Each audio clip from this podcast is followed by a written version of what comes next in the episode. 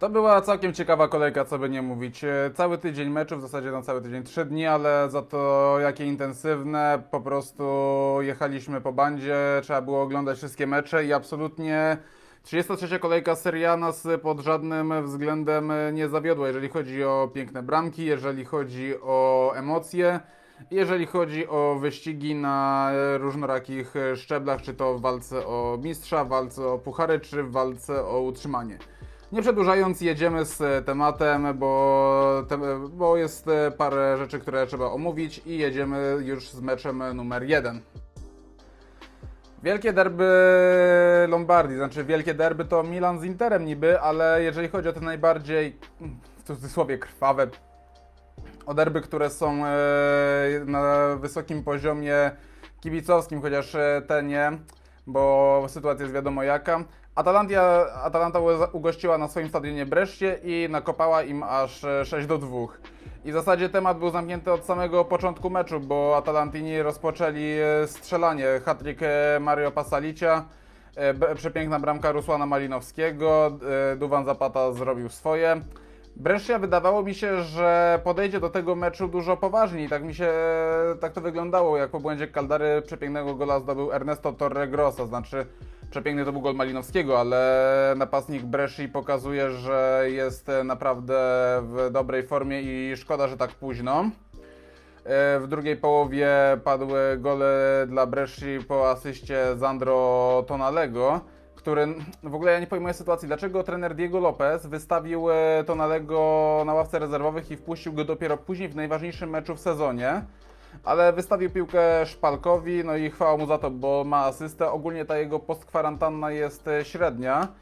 No i Brescia powoli chce dojechać do Leczew, e, jeżeli chodzi o stracone bramki, bo dostać szóstko do Talanty, tak jak się mówiło podczas e, meczu, że nigdy nie było jeszcze tak, żeby był tak potężny rozstrzał między obydwoma zespołami w jakichkolwiek derbach Lombardii, bo albo wspólnie dziadowali, albo wspólnie byli w środku tabeli, albo grali na poziomie drugiej ligi włoskiej. Atalanta swojego lokalnego rywala zamiotła i mecz będzie jeszcze długo, długo wspominany i szkoda kurde tego remisu z Juve, bo mielibyśmy totalnie pogięty wyścig o Scudetto, którego nikt by się e, przed sezonem absolutnie nie spodziewał. No i mecze środowe rozpoczęliśmy od e, spotkań, od trzech spotkań w sumie, a ja zacznę od meczu, który był mi bardzo bliski, czyli Milan kontra Parma, gdzie Milan rozegrał e, kawał e, dobrego spotkania, bo w pierwszej połowie dominowali, w pierwszej połowie cisnęli. Ogólnie to był e, pokaz różnicy klas obydwu zespołów, bo było widać, że Milan stara się walczyć o europejskie puchary, o to, żeby nie grać w eliminacjach a Parma ma klepnięte utrzymanie i wystarczy tylko dograć do końca ten pocałunek śmierci. Mimo tego, iż Parma przeprowadziła do przerwy po bramce Jasmina Kurticia, który wykorzystał e, to, że kompletnie nikt go w polu karnym nie krył, bo Alessio Romagnoli był e, ustawiony za daleko, no i nie dojechał e, Lucas Biglia, no kto by się spodziewał. A w drugiej połowie była to jedna wielka siła Milanu. Już na Twitterze net napisałem, że ja po prostu przepraszam Franka Kessiego. Ja go przepraszam za wszystko, co złego o nim powiedziałem, bo to, co ten facet gra w postkwarantannie, to jak on e, wygląda, to jak e, on sobie w tym momencie radzi, to jest coś absolutnie niesamowitego, że trzeci raz e, z rzędu chyba, a nie, bo na Napoli nie był, ale przez e, trzy mecze był e, MVP drużyny i absolutnie wydaje się jakby nie, jakbym sobie nie wyobrażał Milanu bez Kessiego w przyszłym sezonie, a to już naprawdę mówi wiele. Później dołożył e, bramkę Alessio Romagnoli, a później już mieliśmy na 3 do 1 fantastyczne zamknięcie po bramce Hakana Czalhanoglu, który został obsłużony przez Bonaventurę, którego też kurde szkoda będzie, że musi odejść, ale takie są niestety realia.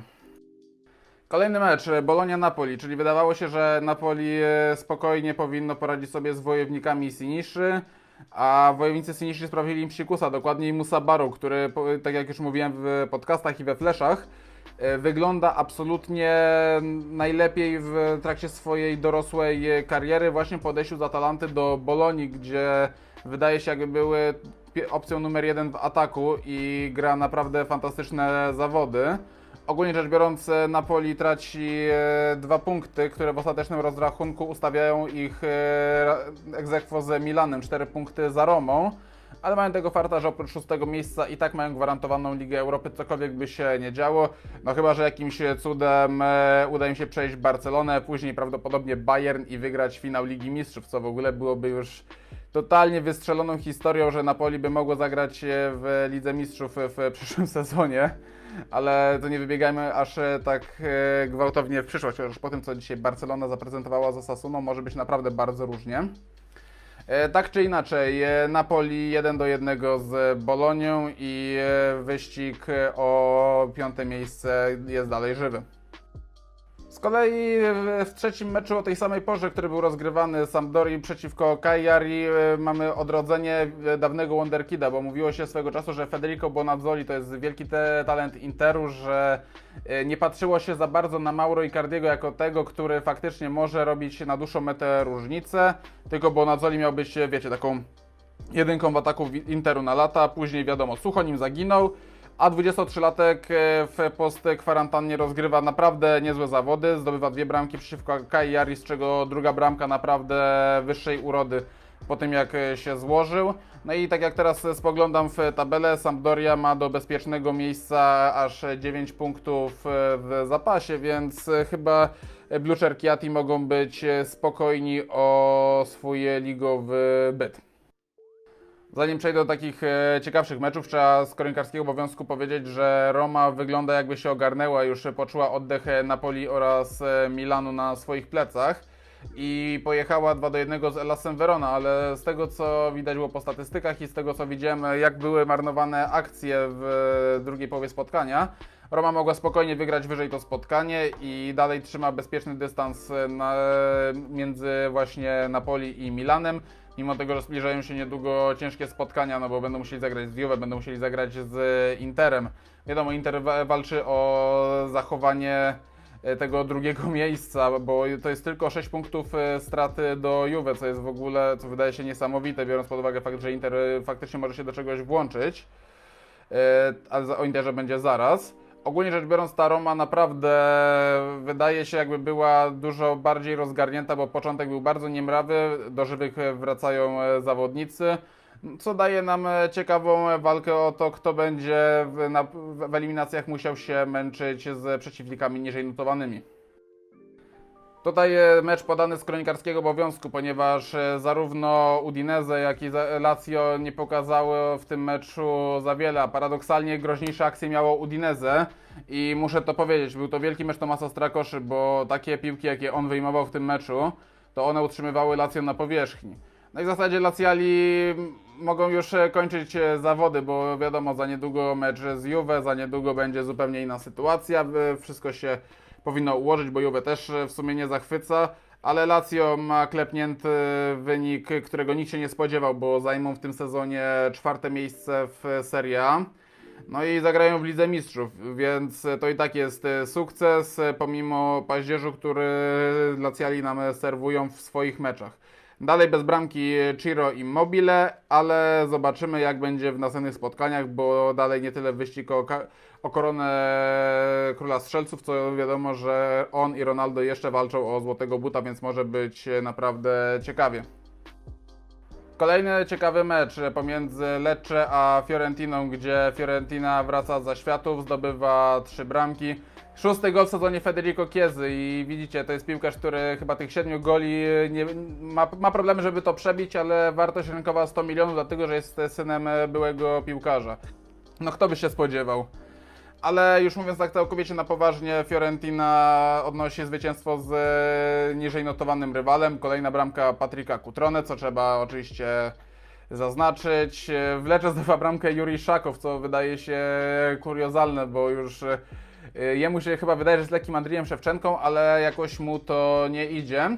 Tak czy inaczej, Fiorentina wygrywa swój mecz i jest teraz na 13 miejscu, czyli oczywiście miejsce, jakby nie mówić, bezpieczne, ale wiadomo, że tutaj do końca nic nie wiadomo, bo tabela będzie się e, na tych miejscach 11-16 spłaszczała i ostateczny wynik będzie loterią.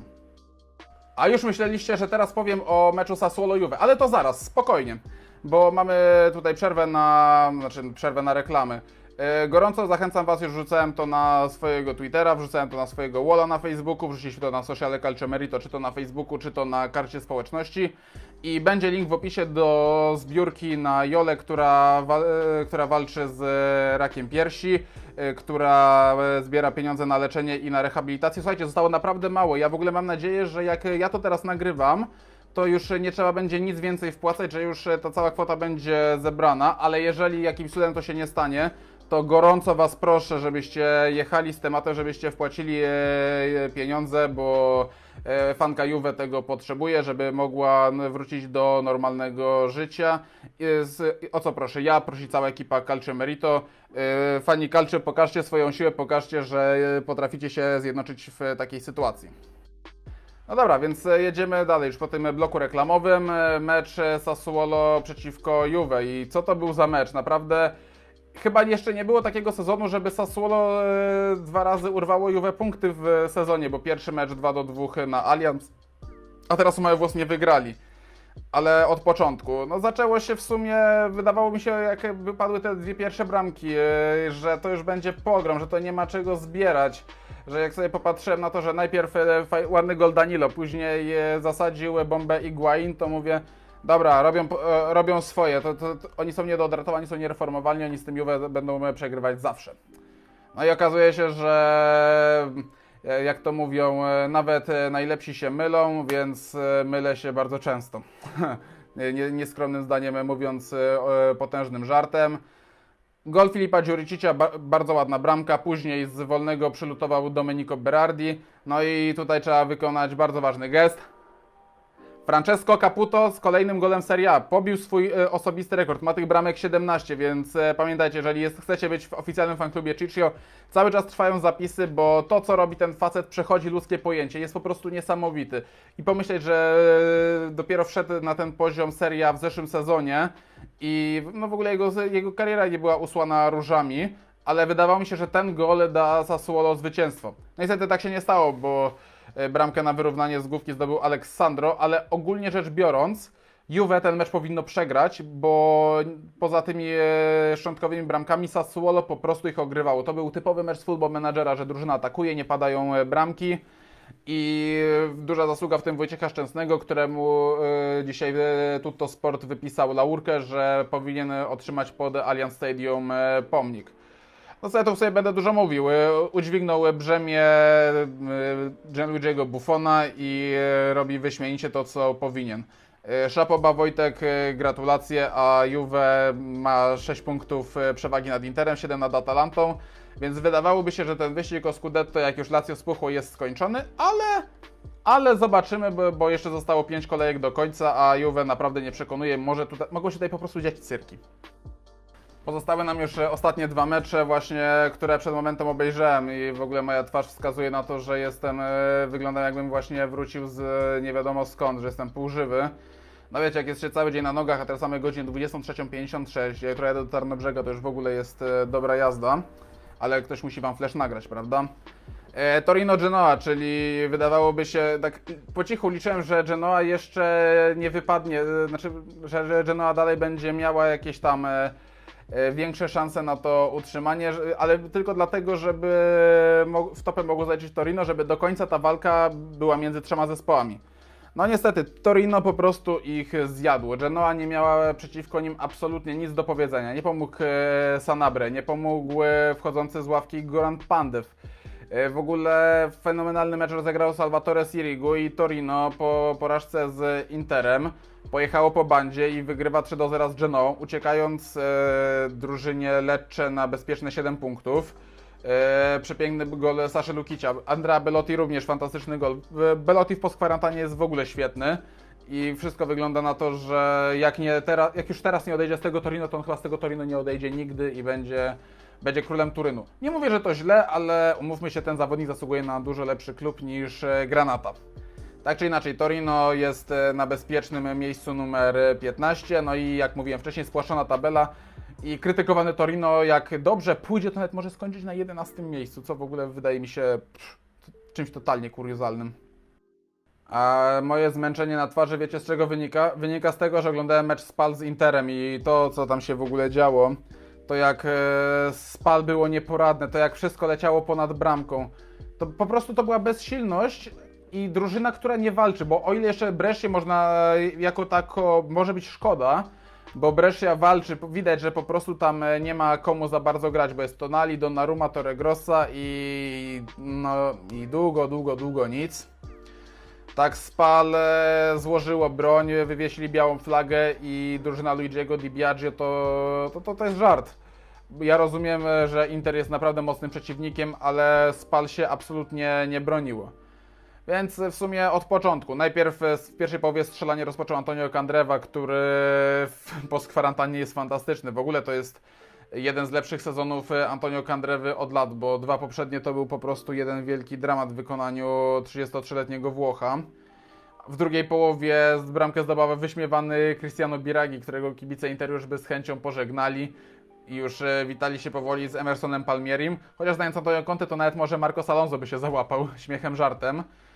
Na bramkę zasłużył Alexis Sanchez, który po- w postkwarantannie gra fantastycznie i zdobywa gola.